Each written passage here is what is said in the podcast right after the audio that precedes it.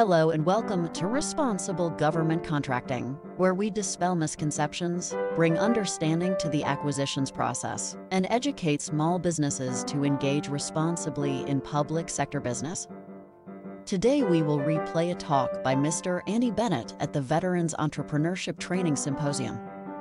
The VET Symposium is an annual event hosted by the InLab at Hillsborough Community College.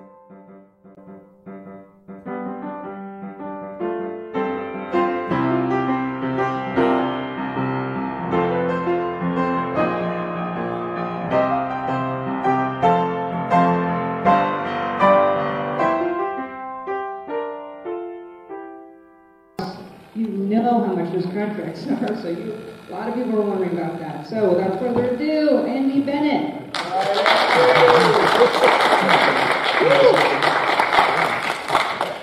All right, so today we're going to talk about knowing them and knowing you. So my last deployment, I was Air Force, by the way. Uh, um, my last deployment was with JCSC and went overseas. Uh, I was troop commander for 20 troops, and proudest day of my life was when we got back because I brought 20 troops back with me. So I want to start out today by recognizing all the veterans in the room. Appreciate what you guys did. Been there, done that. Got the t-shirt, got the scars. Appreciate everybody, and happy Veterans Day coming up February.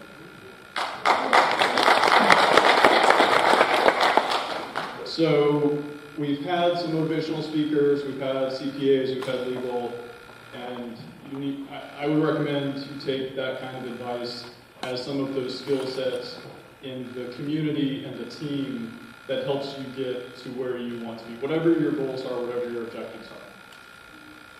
Like I said, we're going to talk about know them and know you. Let's talk about know them first. In government contracting, there are customers, there are contracting officers, there are end users, there are a whole bunch of personalities out there. Knowing them means understanding what the Army person is speaking about versus what the Air Force person is speaking, and the language that the Department of Education is using versus what the Department of Transportation is using. They're all saying the same thing. They're all using different terminology, different words, different sem- semantics to ask for the same thing, whether they have tube socks or ankle socks. Is it your AFSC to an Air Force guy or your MOS to an Army guy? They're both asking the same question. As a business owner, it's your job to be able to translate and know what it is, know them, know what it is that they're meaning behind the words that they're using. We do a workshop three times a month. I encourage you to join it because this is a very deep, very complicated subject. I can't possibly cover it in 10 minutes. Understanding things like NAICS codes, North American Industry Classification System, stuff like that, like Alfred spoke about earlier today. That's the tactics to implement the strategy.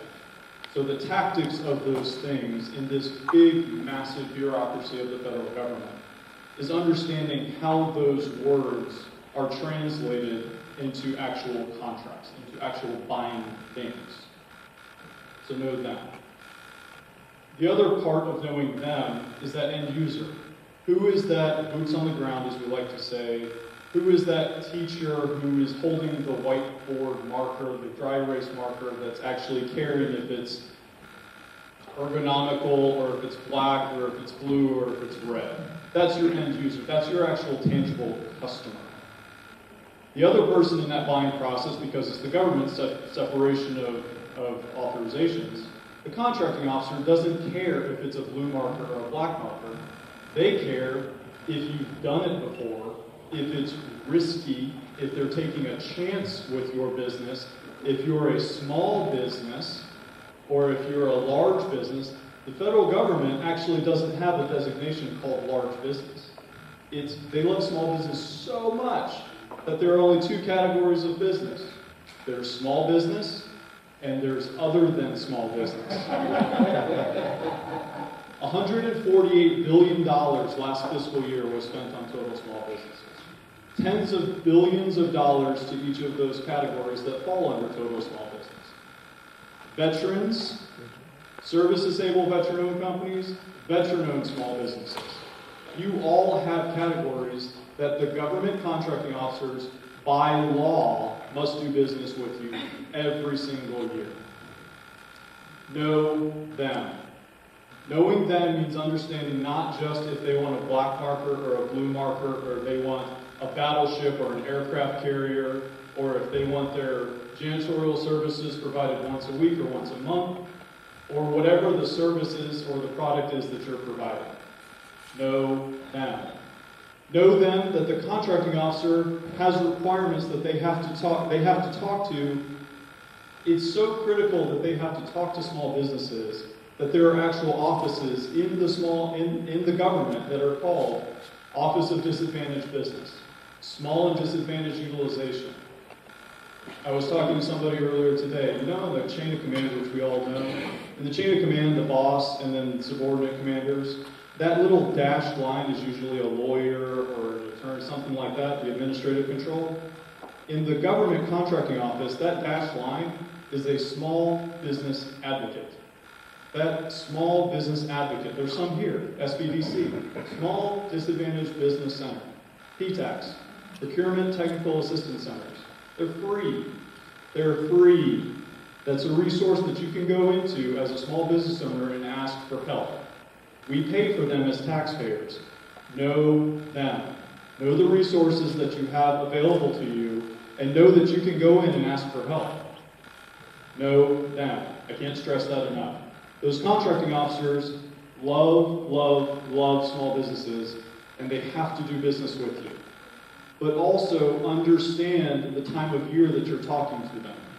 If you're calling a contracting officer at the end of the federal fiscal year, if you're calling a contracting officer for the first time on September 29th, they don't have time to have coffee with you. They're worrying, they've probably closed their office in August or July. Get to know your contracting officers. They put their pants on one leg at a time, just like you do. They are human beings. Know them. Understand that you have to foster that relationship and develop that with them throughout the year.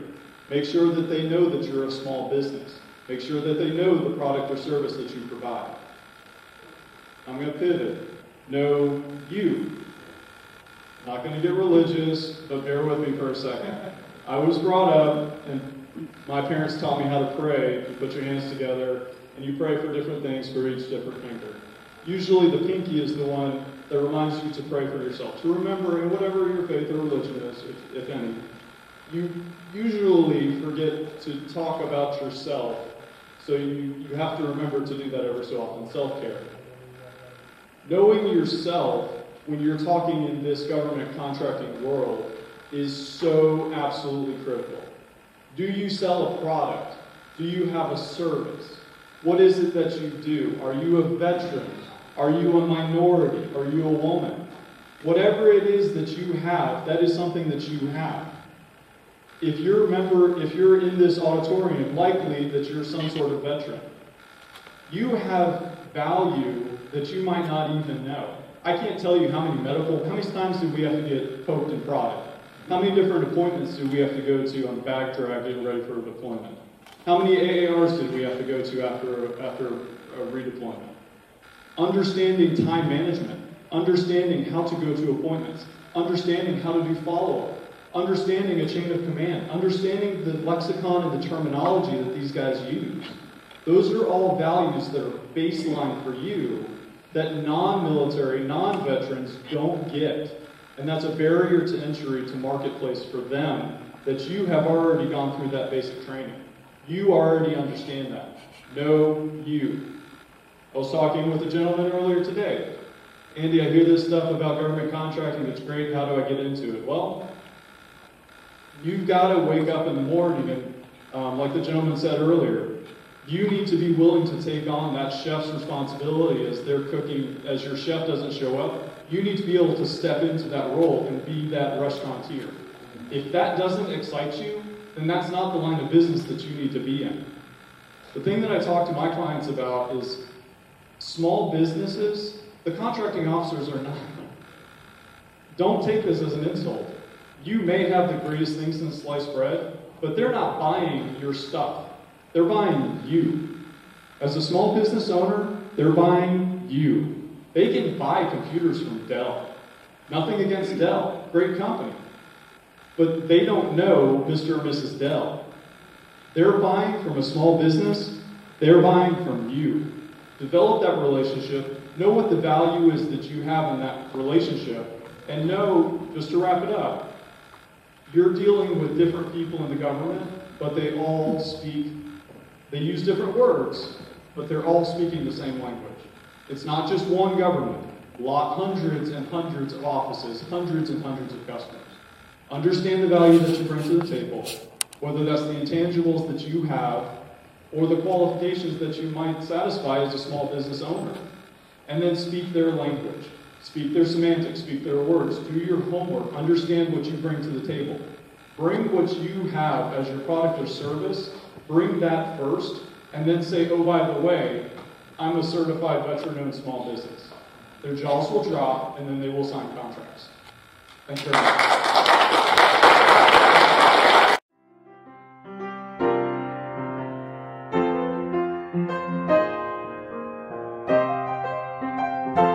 Thank you, and find us on the web at nc-rgc.com and join one of our upcoming seminars or workshops.